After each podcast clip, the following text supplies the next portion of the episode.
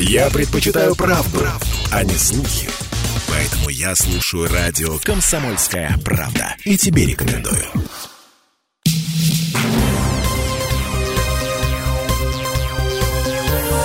Темы дня.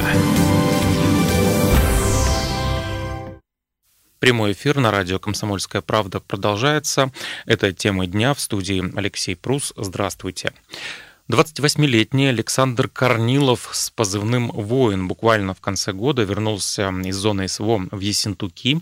Айтишник по образованию, он оказался на передовой спецоперации штурмовиком с автоматом в руках бросался на вражеские позиции и знать не знал, что его личность обсуждает половина Рунета, ведь он тот самый парень из окопа, который отбил летящую в него гранату рукой.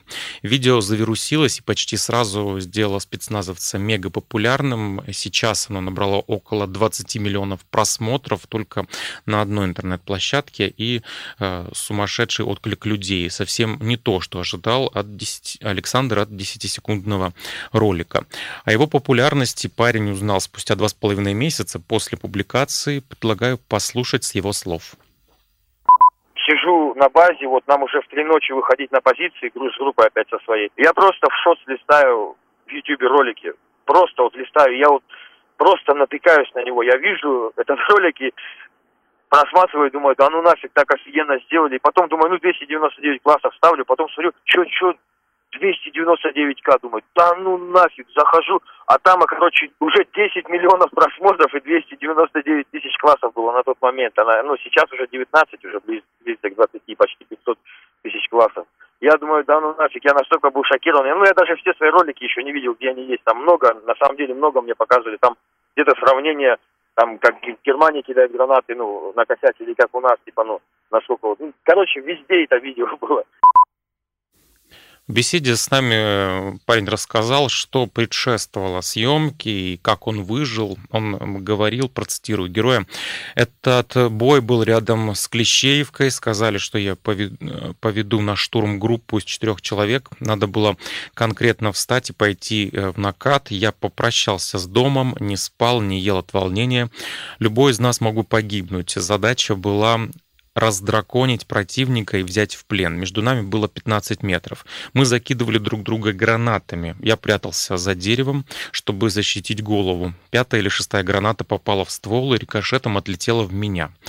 Давайте послушаем его воспоминания о том, как он отбил гранату высовывался, наблюдал и кидал гранаты. И вот пятая или шестая граната я еще с таким размахом взял, думаю, сейчас далеко прям кину. И она попадает прямо вот, в это дерево просто. Вот ровно передо мной в дерево и отскакивает обратно сантиметров на 40. То есть я с такой силой еще кинул, размахнулся, что она от дерева настолько отскочила на 40 сантиметров. И просто летит на меня. Ну, я в тот момент не понимал, что я делаю вообще. Ну, то есть там настолько все это быстро было на автомате. Это доли секунды были. То есть сам анализ проходил, там поймать не получится, там, я не знаю, времени не хватит, поймать, отбросить тоже не хватит, легко ударить тоже не хватит в сторону.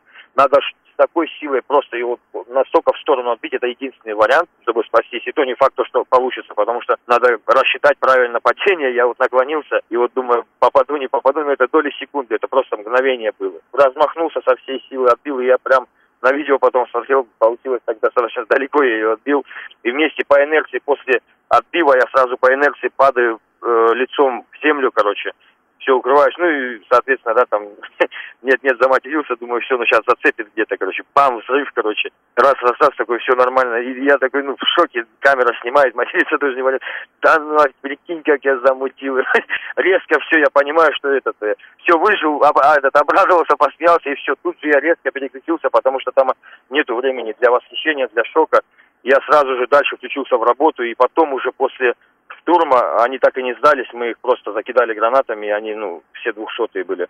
И в моменте я уже вспоминаю через полдня где-то, что, а, там такой случай был. А я до этого еще маме рассказывал за него, но забыл, что на камеру запечатлелся. Я же ему этот, говорю за этот случай, а он монтаж собирался делать. И я прошу слышать, говорю, ну, ты как, хотя бы не выкладывай его, говорю. Ну, потому что для меня, как бы, ну, там ничего такого нет, это не геройский поступок, не что-то там. Да, ну, смог, сделал, ну, это я не знаю. Конечно, наполовину удача, наполовину мастерство, может быть, но там хотя какое может быть мастерство. Просто попал, просто получилось вот так вот.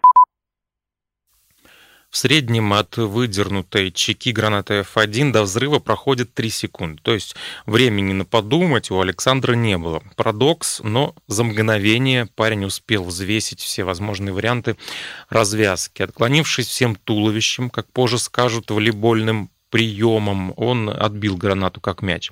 Кстати, в волейбол Александр признавался, никогда не любил играть, он больше любил футбол. Но спортивный, выносливый, всегда занимался спортом. С 2015 года служил в армии. После срочки, дважды продлевал контракт, служил в одной из бригад ГРУ. В зону СВО пошел летом прошлого года.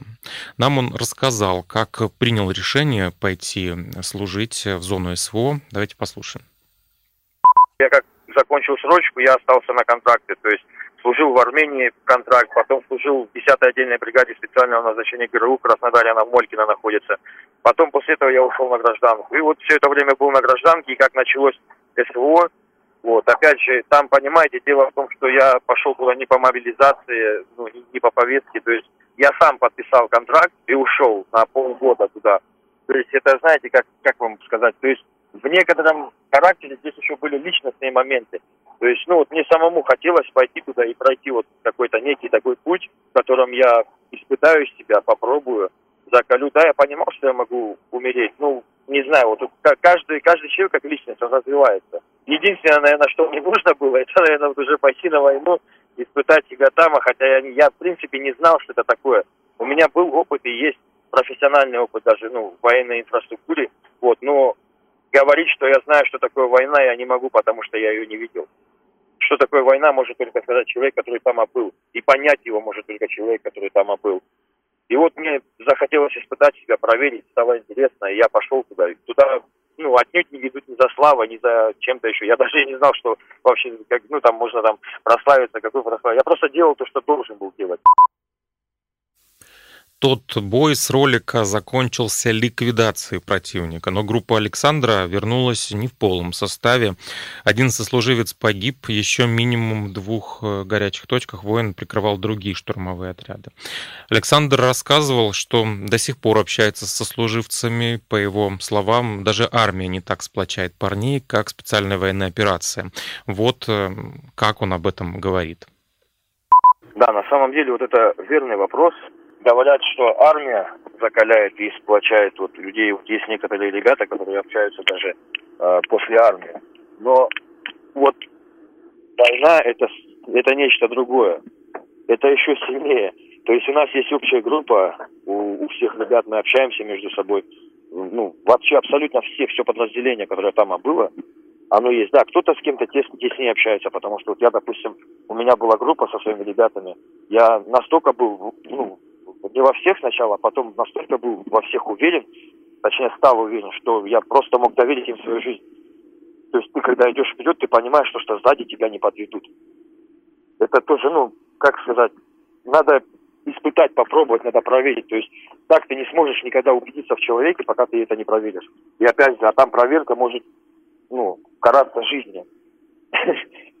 Как бы и вот это, вот этот путь, который мы вместе прошли, он не просто нас как бы сплотил, он, во-первых, закалил нас как личности. Вот. И доверие, конечно, очень высокое друг к другу. И мы до сих пор поддерживаем отношения, до сих пор общаемся друг с другом. Через полгода службы он вернулся на гражданку и задумался о планах на мирную жизнь. Александр делится, что первое время было непривычно, что дома все размеренно и тихо. Александр после специальной военной операции больше не готов распыляться и много измеряет в абсолюте. Если дружба, то настоящая, если любовь, то одна и навсегда, если работа, то только в удовольствие. Побывав на волоске от смерти, он теперь точно знает цену своей жизни. Вот такая вот геройская история. Это были темы Дня Ставрополья. Прослушать программу можно на сайте radiokp.ru. Меня зовут Алексей Прус. До встречи в эфирах. Темы дня.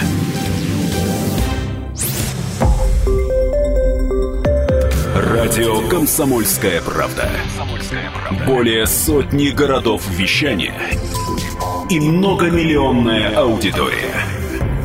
Ставрополь 105 и 7 FM. Эм. Регион Кавказских минеральных вод. 88 и 8 FM. Эм. Слушаем всей страной.